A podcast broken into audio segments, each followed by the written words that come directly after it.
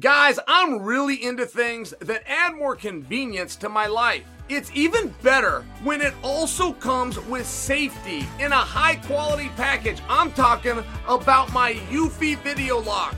I'm still loving this thing. I love this thing so much that I'd like to invest in the company. I am so impressed with this product that I'm willing to back it. And if anyone out there knows how I can do it, please reach out. You got to check it out for yourself. I'll probably do a quick social post, but for now, just search Eufy Video Lock. Do it online. It's a 3 in 1 smart lock, 2K camera with an audio and doorbell. It's easy to install. It has fingerprint recognition, so I don't even have to remember a code.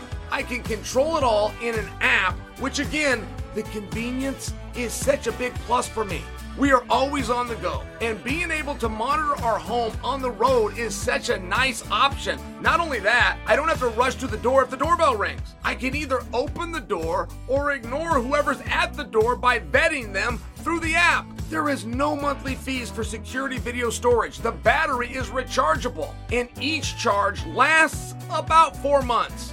This Eufy lock is fantastic and I highly recommend it. Search Eufy Video Lock online.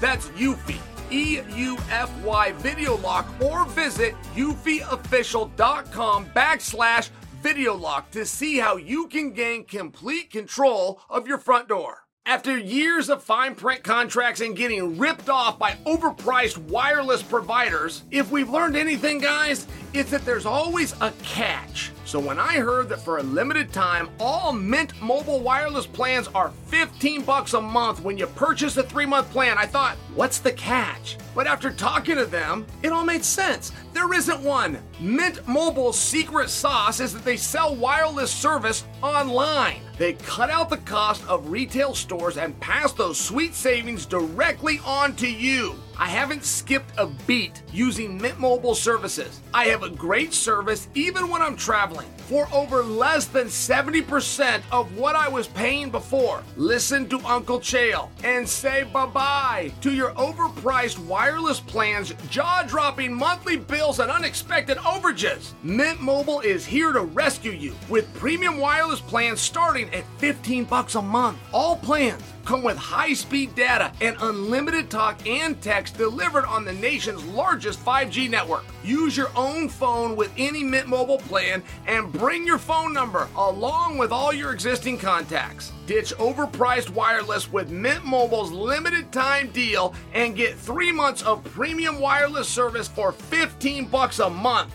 To get this new customer offer and your new 3-month unlimited wireless plan for just 15 bucks a month, go to mintmobile.com slash chael. That's mintmobile.com slash chael. Cut your wireless bill to 15 bucks a month at mintmobile.com slash chael. $45 upfront payment required. That's equivalent to $15 a month.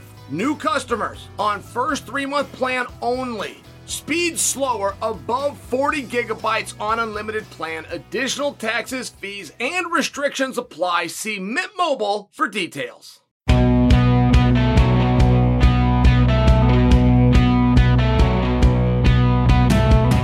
What's happening, guys? Happy Friday!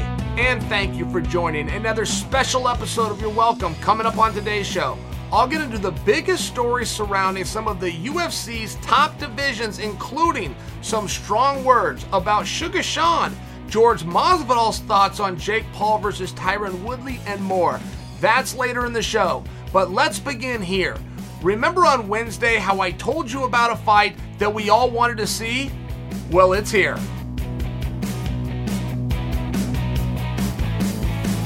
Told you.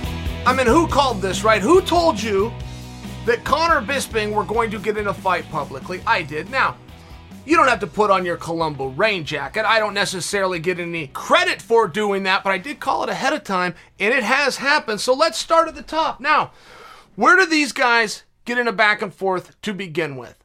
I believe it all had to do with the way that Bisping was talking about Conor being finished. But I get confused because Conor's mad at Bisping, but he's also been mad at Daniel, and I could be confused on what the genesis of that is. Either way, just so you have the backstory, okay? Conor and Bisping used to be cronies of some level. I mean, Bisping was was singing Conor's praises, and I believe had met him and got him in with the management company that Conor's still with, Audie Attar and company. They, uh, what are they called? Dominance? Whatever they're called. I believe that Bisping set that up. So somewhere over time, Conor started to get more shine than some of the other clients, including Bisping, who was a champion of the world, future Hall of Famer, and brought him in in the first place. And things just got a little bit weird. And I can only remember one back and forth going on between these two, but Bisping had done a, a movie part in Triple X, and somewhere Conor had said that part was for me and I was too busy, so I passed it to you, like it was like it was an insult. And Bisping was never really denying that. He's just going, yeah, but if we're buddies and we're the same manager, isn't that how it works? It comes to one guy, hey, he can't do it, hand it to another. It was just one of these things. And I just barely remember that. How accurate anything that I just told you was, I'm about, I'm at least 80% there. But I'll admit that I've forgotten something because there was never a back and forth. And Bisping's al- always been extremely respectful of Conor. Now, Conor hasn't been anything towards Bisping, but Conor isn't working the stick. He's not up on the desk at ESPN or something along these lines where he would have anything to say. Bisping's covered Conor's fights, and Bisping's just been very, very respectful, and I've noticed it. So somewhere they get off course, and the tweets go along these lines. Conor McGregor. Oh no, no, we got to back up here. We got to back up here. Conor said that he was getting a piece of Michael Bisping's purses, that Conor himself now owns a piece of the management company that Michael introduced him to, and therefore got a piece of Bisping's fight. Conor tweets out, but hey, 100K, 50K right off the top of every time you fight. I used to yell oink when it hit yoink when it hit the account. Now yoink is a term from a cartoon called The Simpsons. The writer of The Simpsons made yoink an acceptable colloquialism, which is what the characters in The Simpsons, and it could be any of them, it could be Bart, it could be Homer, it could be Lisa, if they take something, if they take something of somebody else's, they yell out yoink. That's the reference there. Bisping says, okay, mate, it seems to be the general consensus these days. Don't know if you're deleting tweets quicker or if your legacy is getting deleted quicker. I paraphrase that one slightly. To which Conor responds, The only legacy I give a F about is the Legacy 5000 my mother flies around on. Bisping responds, Money doesn't make you, little man. Besides, even if you stood on your wallet, I'd still be bigger than you. Conor responds, responds, Oh, you a big man, are you, bro? A real man wouldn't sprint from his hometown after they come knocking on his mother's door, bro. Don't forget that one, big man. The U.S. crunch time and you dipped. All right, I'm going to stop. I'm going to stop. It keeps going. I'm wearing my glasses. I don't like wearing my glasses in front of people. So you know what he's talking about. Way back in the day, Bisping lived in England and there was some kind of shady gangster like characters that somehow had a piece of Bisping's career. I, I, normally I would call them managers. I believe Bisping thought he was signing a management contract. He wasn't. They were like straight shaking him down. It went all the way through the court system, but they came and like burned a house down. Bisping had a couple of homes and they burned one down or they threatened to burn it down and one of them his mom was living in. I, I'm close. Bisping told me the story. It's like 2013, though. I can't fully remember. 2011. So he had to leave basically in the middle of the night and get the hell out of the area, which is what brought him to the States, which is what Conor's referring to. Now, had Conor given more detail, had Conor known to give detail, it would have been a little bit juicier of a story. And in all fairness, when guys start looking for those digs, right, because what hurts? It's the truth that hurts. So when Conor's armed with a piece of information that obviously Bisping shared with him, not thinking that Conor would bring out, right? I mean, there's a piece of this. Hey, just how much of the, are we taking these gloves off? Now, Bisping did not respond, but in all fairness, uh, Conor was in some trouble with some mobsters himself. He stayed in Ireland. He somehow worked it out, but he's also got an eight man security team armed with him at all times. I mean, it's, it's one of these things. I don't know. Guy comes to burn down a house and your mother happens to be living with it. It seems to me you don't need to meet that guy with a five finger reminder, you need to get your mom and get the hell out of there. That really is neither here nor there. These guys are just having their fun back and forth. But I don't know who's going to get the last word. And it's hard for me to imagine that either one of them is going to back down. The problem that Bisping has is Conor's got nothing else to do. Conor likes to be heard. He likes to talk. He's got no one to go after. He doesn't have an opponent. So Conor slate's going to be wide open, right? So if you're Bisping and you, how, how far do I want to go with this? Conor's likely to go pretty damn far. The other side of it is Bisping has a platform. Bisping doesn't just have to go to social media. He has his own show, which, by the way, he does a damn good job. He's got quite a few listeners. So, who's going to decide to have the final word? And how are you going to have the final word to close this chapter and move on without looking as though you're avoiding the fight? And moreover, at what point do you want it to end? Even if it's a fight you don't want to have, if it's getting headlines, I'm sitting over here talking about it. Guys, ever seen my numbers? They're right to the left of the screen here. They're huge, and I'm covering it. Do you want that to go away? Is that something that you would want to go away? What would be the advantage of that? Let's see how far this goes. Let's see what the back and forth is. I'm not sure that they got a whole lot more to throw at each other, right? If they just start trying to perform, they just start putting out bits and material, it's a little bit different. Conor's bringing up real stuff. So's Bisping. It's as juicy as it gets. I've been waiting for this fight. I have been waiting for because I've known I've known this is brewing. About five years. About five years I've been waiting for this fight. Oh, I hope it goes to championship rounds. I really do. Well, speaking of Conor McGregor and his enemies, Dustin Poirier certainly is one of them. He's going after the lightweight champion Charles Oliveira, who himself just weighed in on Poirier versus McGregor 3. Charles Oliveira. Charlie Olives, who I must tell you is rapidly growing on me. I mean, I'm starting to like Oliveira more and more. I don't agree with his marketing. I don't agree with a lot of his approach. Now, he can get to where he needs to get, not listening to Chael, but it's going to be the slow path, right? It's going to be the Chuck Liddell road. You're doing everything right. You're kicking everybody's ass, but it's going to be a really long time before we think that mohawk is cool because you're a grown man it looks a little bit weird, right? In all fairness, though, people thought that was weird on Chuck Liddell. He, Chuck never changed over a period of time. He became the biggest star in the sport. I mean that is a compliment to him. But that's also one path. Chuck looked the long, took the long road. And if you're confident in your skills and you plan to monetize the punches and the kicks and nothing else, go ahead and take the long road it can be a very honorable one to take. I'm giving you answers to how to get there a little bit quicker. Oliveira, though, hold this thought. Oliveira was just weighing in. On fights, on Poirier specifically, if Poirier is going to come and fight with him or if Poirier is going to wait and go do the Conor fight. And Oliveira was extremely candid to say, I get it, we're human beings. Everybody wants to make as much money as they can. In this sport, you can choose sometimes between the belt or the money. I will choose the belt. The belt still means something to me, but if somebody else wants to choose money, go ahead. Now, I love it for a few reasons, and I realize the brilliance is in the simplicity. He said nothing remarkable there, there was nothing sophisticated about it. But the truth will set you free, and if you're stuck in a hard place, which is the number one contender doesn't want to fight you, it has never happened in the history of the sport.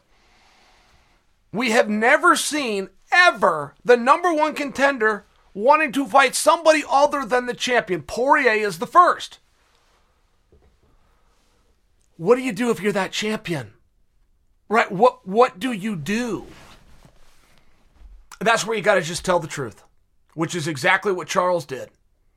You're going to get a bigger paycheck for fighting Conor. I don't I don't bring a whole bunch of zeros. I bring the only thing in this sport that any of you ever set out for which is 12 pounds of gold and a recognition by my peers that I'm the best. If that's not good enough for you, go somewhere else. I mean, what do you do? I think Oliveira handled it perfectly. I think there was something special about Poirier even talking about going in a direction as the number one contender other than the title. We've never been in this spot.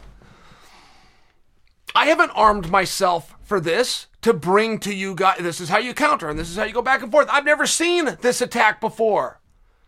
It was very clever move by Dustin. It was a very clever move because there's nothing to talk about. When you're the number one contender and you're drawing right into the champ, there's nothing to discuss. Unless you're Poirier, who just started a conversation, right? It's very interesting, but where is this going to end? This is not a precedence that we want to deal with. What if Ciryl started to do this with Francis or Francis back to Ciryl? The interim champ's got to fight the undisputed champ and vice versa. Do we all agree? Well, I thought, I mean, in all fairness, I've been at this a long time. I thought that's how it worked. I thought this all came from a competitive architecture. It's the only part of sport I care about. I'm out. If this is about the money, uh, give me some attention. I'm out. Because I'm kicking in. No matter how small old Chael's push of that buy button is, I'm still kicking in. And I'm not kicking into somebody who doesn't want to be in the cage. Your parents, I'm, I'm still in the schools, I still coach. So I see parents and I see all ages all the time. I know parents that make their kids play basketball, they make them play soccer, they make them give baseball a try. I've never in my life heard of a parent who makes a kid go into combat. If he does, I'd probably call and report that guy. That doesn't sound right to me. This has to be a choice. This has to be a volunteer army where the championship and the recognition means everything to you and you're sacrificing and you're hungry and you're starving, you'll do whatever it takes to get there. And I think when you're in Dustin's spot, in all fairness, he's already worn the belt. I only dreamed of it. I don't know. What's that like if you were the champion? What's that like if you already climbed that hill? Do you want to climb it again or do you want to go in a different direction? Which may take you to the top, but it might take you somewhere else pretty cool too, right? Dustin's got options, options I didn't know about. Seeing the same thing with Jon Jones. Jon Jones walked away. He was so successful, he gave a world title back.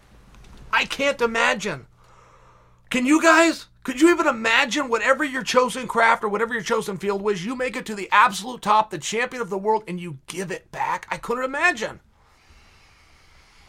So I'm not sitting over here passing judgment. I'm attempting to get into the mindset that's got some brilliance to it, but I'm also looking at the byproduct, which is Charles Oliveira. What do we do? is it going to be good enough to offer the right guy the match? And if the right guy says no, to go to the next best thing, is that going to be acceptable?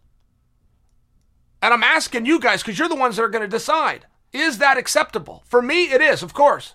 Of course, we don't make anybody do this. We don't bribe anybody. There's no fancy trinkets. You're here because you want to be here.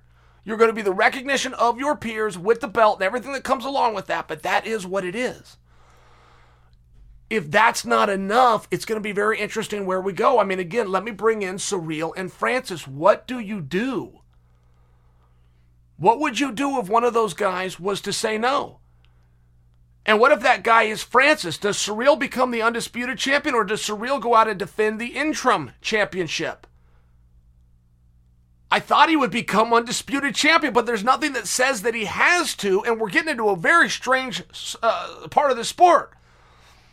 From a marketing standpoint, pay me money doesn't work. It's a it's a huge turnoff. If it's done correctly, you can get over. I would put one of the great heels in entertainment history as Ted DiBiase, who played the Million Dollar Man. I will acknowledge that Floyd Mayweather stole the money gimmick from rappers and did it even better than they did. I can then tell you a whole bunch of guys that tried to do it and it was off putting.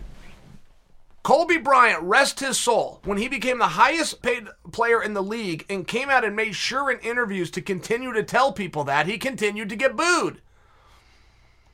I don't know if for anybody this money gimmick has worked. Meanwhile, on the other side of the tracks, you have Jose Aldo. Jose Aldo is fighting better right now than I've ever seen him fight. I've seen him be world champion. I have not seen Jose Aldo put five minutes of fighting together better than round three against Pedro Munhoz. The single best Jose Aldo I've ever seen. He was up by two on the scorecards. Nobody would have disagreed with that. He certainly knew it as one of the more educated, intelligent fighters ever. And he put his foot down on the gas trying to get Pedro the hell out of there in the third round. I have never seen a performance like that by Jose Aldo. He then goes and does an interview. He says, I'm not here to fight YouTube stars, and you go right ahead. You go make as much money as you want. I'm here purely for the belt. And you know what? I believe him. Words are one thing, actions are a whole nother.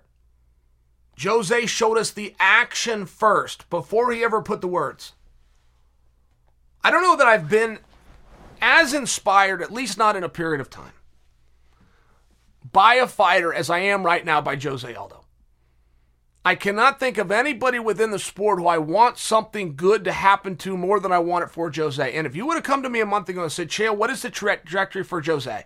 I would tell you that he is living the dream like all fighters. His expiration date is behind us like all fighters, and he will be the last to find out.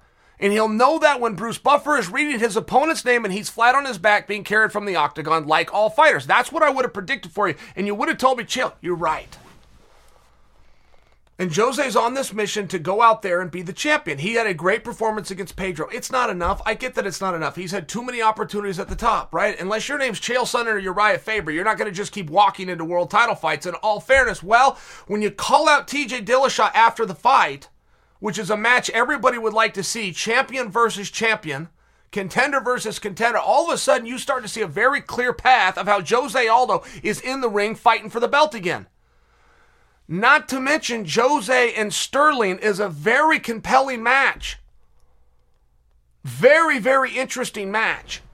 Unlike Yan versus Aldo, who is essentially the same guy, but one guy was nine years younger. Right now it's a battle of speed, and we saw what happened. Yan was able to get to the target first. I get it. I'm just laying out for you. Jose Aldo, without question, has the resume. He, with, without question, has the skills, but he doesn't have the mandate of the masses. We've already given that to him. We gave it to him. What happened, happened, and now we're giving it to somebody else. But he somehow manages to take that car and hit a U turn. By minutes 10 through 15 against Munhoz and the call out of Dillashaw. And this is so refreshing if you juxtapose that against these other guys that want to talk about, I want money. Because who are you blaming if you talk about, I'm not making enough money? Who are you blaming? Because I feel like and when I hear you say it, and I'm a fan, I'm a paying member of this community, feel like you're talking to me. You think I should give you more money? What do you want me to do? Push the button twice? How do I give you more money? And you're going to withhold a commodity from me unless I do it? That doesn't sound right. You want to hold your career ransom? Shove your career up your ass. That's what I would say. Maybe you're not talking to me. Are you talking to the promotion? The ones who gave you a deal, you held it up to screenshot it and sent it out to social media five, six, eight months earlier. Now you think you signed a bad deal? You were awfully excited then, according to your social media. So what's different now? If you are ever in the spot as an athlete where you have outgrown your contract, and it's a very real thing, for the guys that have had success, great job. But if you are ever at the spot in your career where you have outgrown the contract, that's not where you go to the media and say, Give me more money. That's where you shake your promoter's hand in the back and you say, Great job. Great job. Thank you. And I'll share that with you. If you're a whore, of which most fighters are, and you're just going to go to the highest bidder, then keep your mouth shut. That's all you were looking for. When you sit down to sign with a promoter, you should know or believe that that promoter has a plan and can give you exposure that the other promoters can't. That he can elevate you and promote you. Do you know what that word means? So if you were ever to outgrow your contract, that means that he did his side of things. And he's made you a much bigger deal. Which is why you went with him in the first place. Nobody's wrong to try to steer their career. Nobody. But we've also never seen a number one contender pushing back on taking on a champion to the point where the champion now has to speak up and tell the truth, which is, I'm not the big money fight. Well, what do you do in that spot? It's interesting. And the sport continues to get plagued, right? This sport, like, you know, we, we injuries are plaguing the sport. Eh, bull crap. A bunch of wimps pretended they were fighters. That's what happened there. Weight cutting is plaguing the sport. No, wrong. Undisciplined athletes is what happened there. And now we got to hear about these money fights. Who the hell are you talking to? Which one of you crowned up pricks says that us, the fans, should have to pay more money to make you walk out there with your t shirt off? Because you're talking to us in some level. What is it that we did, and which one of you is it? Hold your hand up. Be a man about it. Let's veer out of the MMA world for a moment and move over to boxing because, folks, we've got a massive fight going down next weekend. And I, like many of the sport's biggest stars, can't quit talking about it. George Masvidal just weighed in on Tyron Woodley versus Jake Paul. And Tyron said, no disrespect to Ben Askren, compared to Askren, but he just said T Wood's got hands. That's something that Askren never had. Masvidal went further to say, maybe Jake wins. If he does, best of luck to him. I don't know anything about fighting. And I got to tell you, that's how I feel. That's how I feel about it too. But I largely had to eat that and feel it a little bit when Paul got over on Askren. And I just saw some workout footage of Jake. He was just hitting a heavy bag. He was practicing that straight, the same one that he set up, straight to the body. The same one he used to set up Askren before he came upstairs. Practicing that on the heavy bag. Heavy bag was swinging. I'm looking at him. The punch was fine. The shot was fine. I appreciate that he had a sweat going. He had more of a sweat going than any training footage I've ever seen of Anthony Joshua ever. But he's big. I mean, my biggest takeaway is he was hitting this bang. Well, man, this is a big guy. And I don't know what Jake weighs. I don't know what the contracted weight for this fight is. But Jake is tall. I mean, he's he's a big guy. I also can't tell you that he's dirty. I can't tell you. I don't see it. Logan, totally different story. Guy might as well walk to the ring with a needle in his ass. Jake, I can't see it. So whatever secrets Big Brother has, whether he shared them or not, they're not obvious. And I say that because many people have brought PEDs into this and talked about the PEDs will give an advantage. Well, yes, performance enhancing. Yes, it would give him an advantage. I, I can't tell you that he's using them. I don't see it. I don't see it in the nipple. I don't see it in the delt. I don't see it in the upper ab, which is exactly where you would see it, which is exactly where you see it on Big Brother. So who wins that fight? Who wins that fight? Tyron Woodley does have good head movement. He does have good hands. He won a world championship with his hands. I don't think any of us doubt his power. I remember the night that he starched Jay Hieron. I'm going way back before he starched Lawler. I remember the night uh, T Wood gave Condit problems. But some of T Wood's big strikes really stood out because you know he's a two-time All-American Division 1 wrestler. So when he went out there and he wasn't doing it, just became more obvious, just something that you noticed a little bit more. You know, you want to see a good stand-up fight, go back and watch Kelvin Gastelum versus Tyron Woodley. And there was a few moving parts going into that fight, but either way, if you look at where it was contested, you're going to see a lot of stand ups, specifically lefts and right hands. And if you do go watch and say, Chael, what do you tell? Well, moreover, for for a T Wood fight, if you want to see the way he moves, the way he sets sets up, the way he gets out of the way, the way he takes a punch, rolls with a punch, and returns a punch, that's a great place to go and check out the archives. That was also in 2012. That was in 2013. I mean, how, how does that juxtapose to now? I saw many things different in Tyron Woodley's career towards the end, but I didn't see him slowing down. I just didn't see those reactions the same. I saw him sometimes on bottom with a lack of necessity, a lack of urgency to get back up, but not because he was slower. That's one of the things that happens with athletes over time is they near the end is they just slow down. They're just a beat slower. I don't see that in Tyron. I've been watching some of his training videos. I'm not seeing that in Tyron. So is Jake that good? Because Jake has a number of things you could point to. I love the way he does feints. I love the way he sets things up. He's clearly got nerves of steel, right? He can clearly go and perform in high situations. He's great with accuracy and he has a natural power. So now you're just talking about the sport. You're talking about purely the sport side of boxing. You're not, ta- that's still boxing. Tyron's got to make it a fight. What's the difference? One is hard and one's not. One is athletic based and you're setting up and how quick are you? Can you return? What are your combinations like? Footwork. The other is where things get gritty. You're stuck in the pocket. You got to throw when your arms are so heavy you can barely lift them. That's what a fight is. How do we know how Jake is going to do? We got to guess. Jake has not lied to us yet. He's made some very big claims that we didn't believe to be true. turned out they were all true. Jake has not lied to us, the audience, once yet.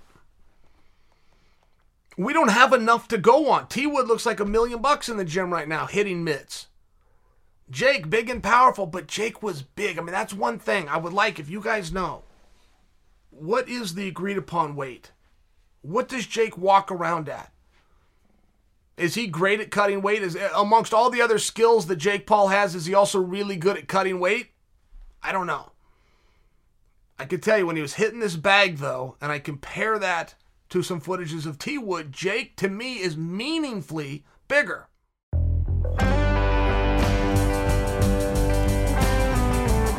As I think about guys like T Wood and George Masvidal, I also think about some of the sport's other biggest names like Francis Ngannou. And I gotta admit, something here isn't right when it comes to the heavyweight champion.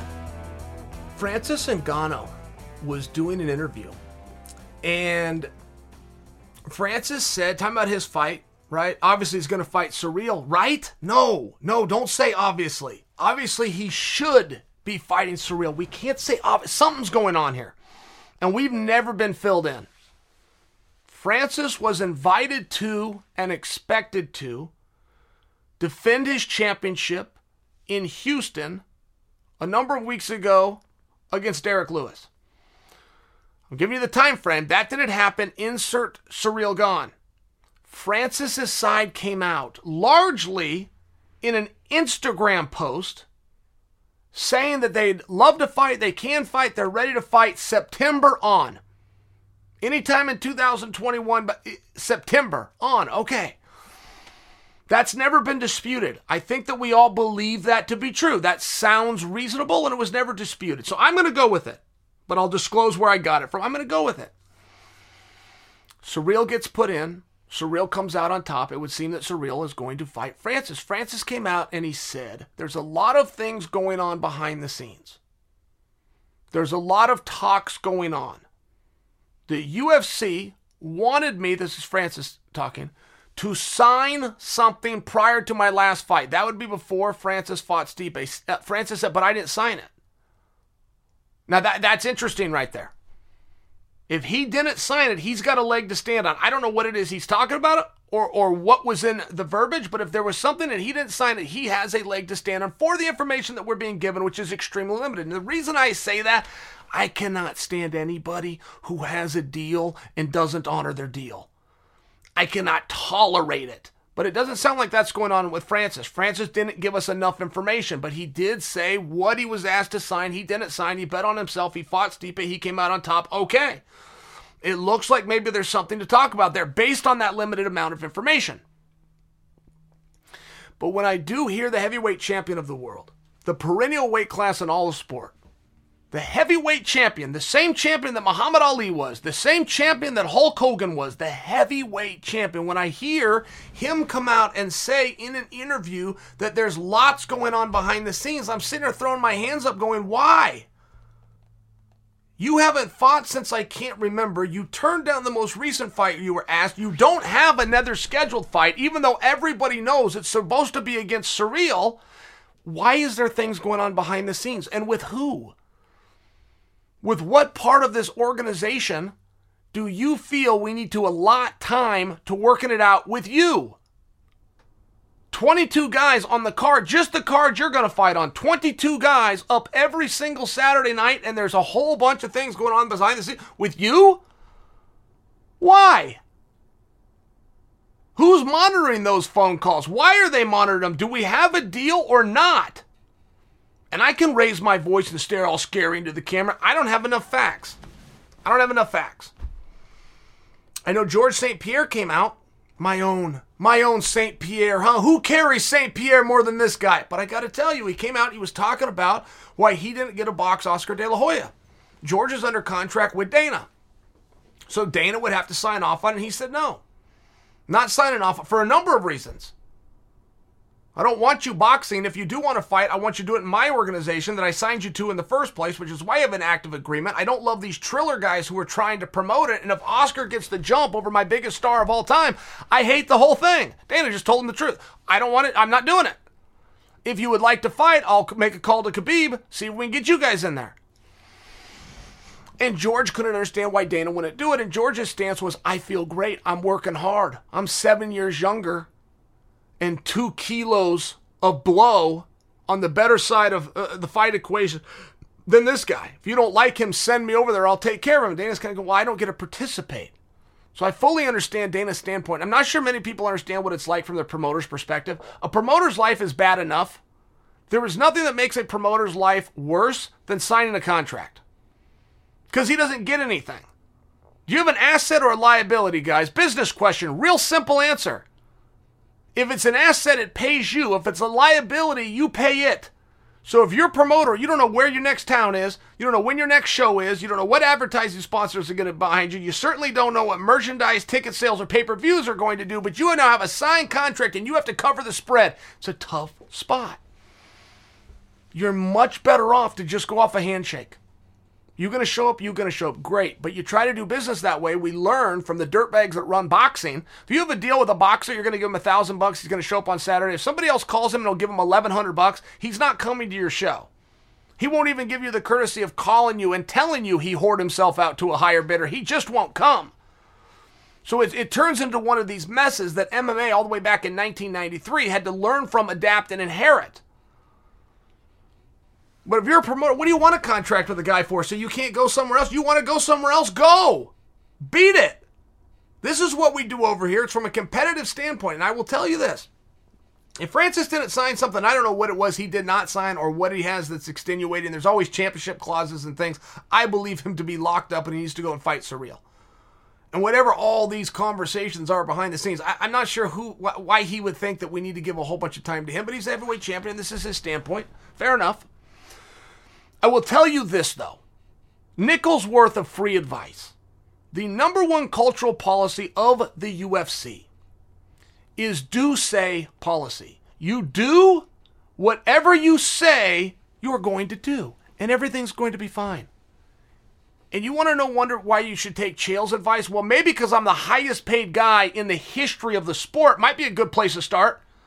Might be that I've been there since 2005. Might be a good place to look. Might be because I've never brought an idea to the table that didn't have a huge ROI. Not one bad idea has ever come from Chael. True story. 16 years. Show me somebody else with that track record. If you say it, do it. If you say it and you don't do it, there's going to be problems. And in the short term, you're going to think that you're a good businessman sticking up for yourself in the long term, you're going to find out you're nothing more than unemployed.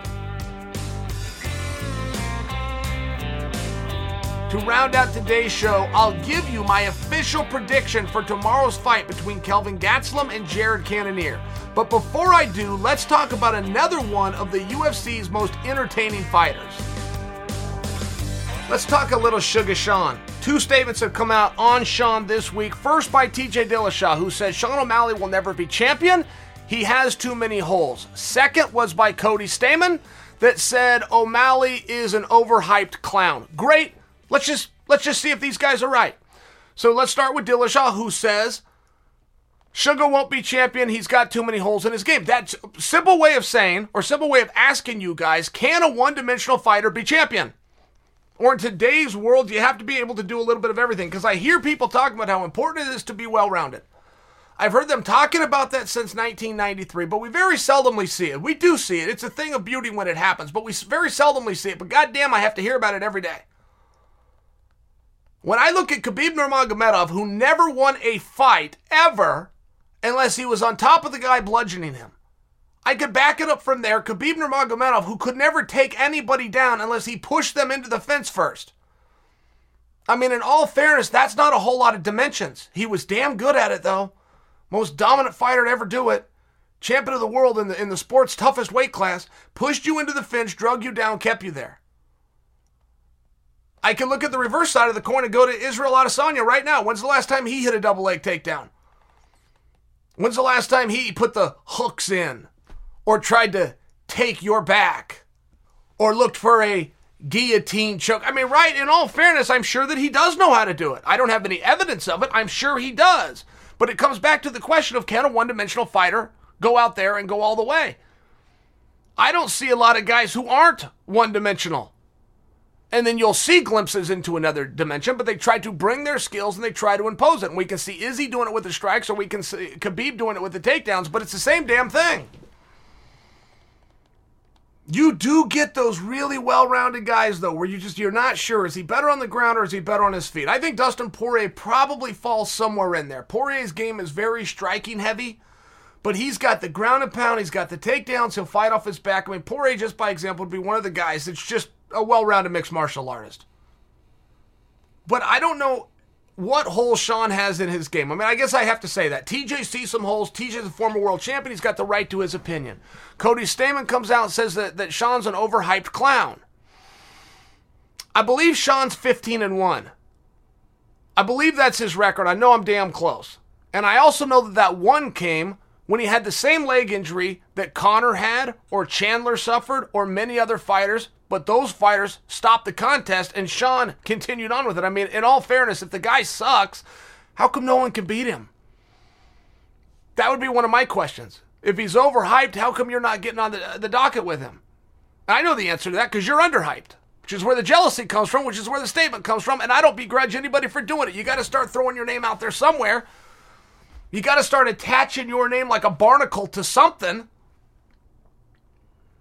Sean's young guy too. What is he, 25? All these numbers are coming through my head right now. He's around 15 and 1, around 25 years old. If I'm wrong, he's 24. If I'm wrong, he's 26. I'm right there. That's awfully young. That's awfully young to be thinking a, a guy can't go on and go all the way to the belt. Because it's not the skills that takes you to the belt, right? It's the mandate of the masses which Sean has more than any 135 pounder out there right now. He already has the crowd that's willing to back him.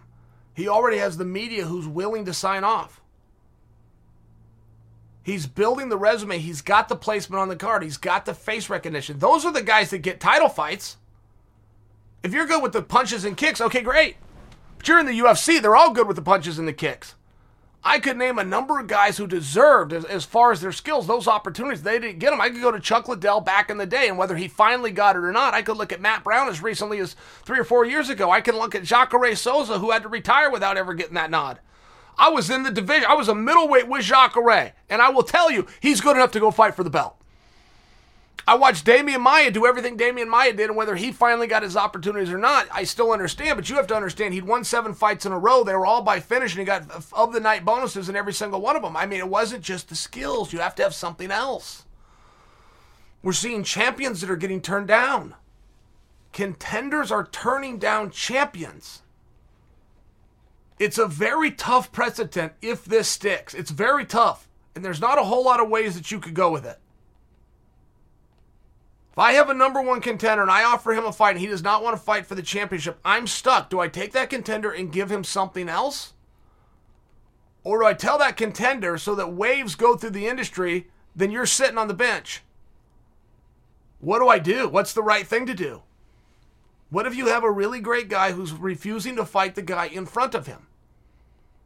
It's very similar to reverse. What if you have a champion who's re- uh, refusing to fight the top contender? Something's got to give. Somebody's got to be released. The show has to go on at some point. We've never fully been tested with it. And I'm, I'm seeing these things coming because th- this sport tends to go through waves of very non autonomous thinkers. And I can remember the wave, and I had to put up with it for about six months, as did you, the viewer, the money fight. Remember guys that say that? It was all that they would say. Who do you want to fight next? I want the money fight.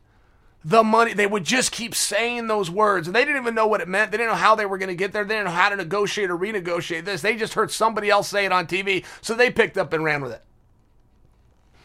I have to hear report. I mean, you want to know this, is, but this is how these things happen. Robbie Lawler says one night, run it back. And now that's an existing term within our industry. Daniel Cormier doesn't say fight a guy, he says share the octagon with. Now, that's a, a term in the industry. Conor McGregor doesn't say a guy's 30 years old, he says he's 30 years of age. And now I got to read reporters that choose to type it out that way. Like the Queen's English, not even not even proper English, but Conor McGregor says he's 30 years of it. He's 30 years old. Okay? Grow up, guys. You want a money fight? Go become the money fight. You want to share the octagon? Try fighting somebody first. You want to run it back? Go watch football. Leave me alone. My official prediction Kelvin Gastelum versus Jared Cannonier. Of course, I'm going Kelvin Gastelum, but I will admit there's a caveat. there's a caveat of Kelvin mixing things up. If I was to go back two fights, right? Kelvin had a real dust up. He fought the gentleman from Rikers Island who's tougher than hell. But Kelvin mixed it up so well. He threw his strikes right into his doubles. He came off his doubles going into strikes. When Kelvin mixes things up and he's a mixed martial artist, he is so damn good. He really is. But Kelvin's one of those guys who's got massive power in his hands. And yes, he falls for the oohs and ahs. We all do.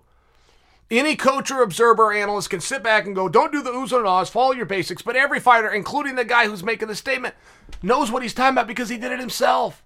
And Kelvin loves to hear that roar of the crowd, and he fell in love with his left hand, and it's damn good. I only uh, enter for you that he's just a lot safer when he's mixing it up.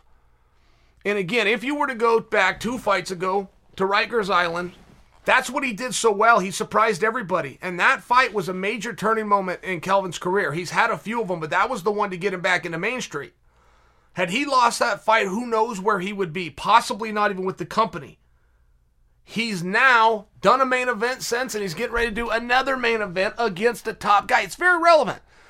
It's very relevant. Kelvin's good. He's scary. He's dangerous everywhere. He's great. He's not just scary. He's not just good. Kelvin is great when he's mixing it up. And he doesn't have to get those takedowns. He has to threaten the takedowns. He's very good at coming off them with strikes. They start to respond. He's coming right in. Takes that head to the outside. Sometimes he doesn't even hit a knee. Just drops elevation, gets underneath, grabs a hold of those hips. Cannonier. I only got one experience with him. In person, personally, I met him one time, did an interview with ESPN. But I said hello, you know, and I put did the did the buddy hug, shaking hands with one, throw my arm around the other. This guy was like touching a wall. I, I remember this. This guy was rock solid, and he wasn't very big. And the Cannonier story is pretty interesting because he started at heavyweight. He was in like Alaska and he was driving tr- all sorts of stuff, makes his way down to 185 pounds, and is next to unblemished. Right? I mean, he went like three years there unblemished, about to be the guy. I realize he stubbed his toe a couple of fights ago, but that was a main event. That was a big fight. Cannonier is going to be hungry. Cannonier is going to be coming back, and his stature is relevant. A guy's stature is always relevant. So, reason the tale of the tape only tells you a few things. What he weighs, how tall he is, and what his reach are on that list. They're even before you get down to the guy's record because it matters. It's one of Kelvin's great assets. The way that Kelvin Gastelum's body is built, he's not extremely tall for the weight class. He's not a short guy, but he would have a lower center of gravity compared to some others. And when Kelvin puts his hands up, when he puts naturally his shoulder hides his face. Most of us have to really bury the chin, raise the shoulder. To Kelvin can just put his hands up. It hides most of his face. All you've got is a forehead to throw punches at. I saw Kelvin in a fight. It was, I believe it was with Chris Weidman. And Kelvin came up, right? All he has to do just natural DNA, the way his bodybuilders put his hands up, it hides his face. He came out looking like Tommy Hearns. He had one hand down here doing this. I was screaming at my television set, and I only bring that to you because Kelvin's still a young guy. He is. He's having fun. You guys forget how young Kelvin is. Kelvin was the youngest contestant ever on The Ultimate Fighter. That was 2012. So it's been 10, 11 years. Okay, he's he's just north of 30, but I'm just sharing with you. He was the youngest ever. You guys forget you think this is an old veteran. This was a young boy that came into the sport and just happened to take over and become champion of the toughest season ever. Still goes down as the toughest season ever of the Ultimate Fighter. Still fighting in main events, still fighting for his career, but there's things that he needs to do. There's things that he needs to do to make sure he's mixing it up, which is what he does so well. And Kelvin's not going to put the pace on you. He's going to wait for you. It's one of the few traps that he does. It's a trap. And I'm not positive it's on purpose. But Kelvin will not put the pace on you, but he's got plenty left. So as soon as you start bringing it, thinking you're going to open him up, that's when you find out he's been sandbagging. And I bring that because championship rounds just aren't an, uh, an, issue for Kelvin. No matter how tired he gets, I'm sure he gets tired. He doesn't show it. It doesn't change. He's going to fight you every single step of the way. And I do think if we were to go back and look, be real critical of Kelvin, and what was probably Kelvin's worst performance was against Robert Whitaker, but there was a reason why. You guys will remember Robert Whitaker, who's never taken anybody down in his life, started going to that double leg.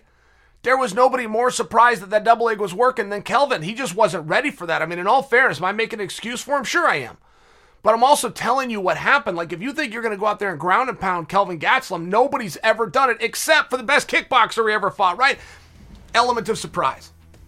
And I do not overlook Cannonier. He's a rough and tumble customer.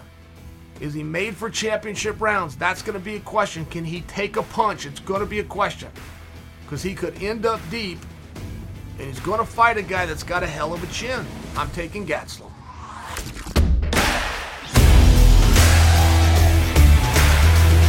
All right, guys, that's it for today's episode. If you enjoyed it, please head on over to Apple Podcasts, find You're Welcome, and leave the show a review. We appreciate you tuning in each and every week do hope you come back next Wednesday where you're going to get all the latest from Uncle Chael. Until then, I am Chael and you are welcome. Say goodbye to your credit card rewards. Greedy corporate mega stores, led by Walmart and Target, are pushing for a law in Congress to take away your hard earned cash back and travel points to line their pockets. The Durbin Marshall credit card bill would enact harmful credit card routing mandates that would end credit card rewards as we know it. If you love your credit card rewards, tell your lawmakers hands off my rewards. Tell them to oppose the Durbin Marshall credit card bill.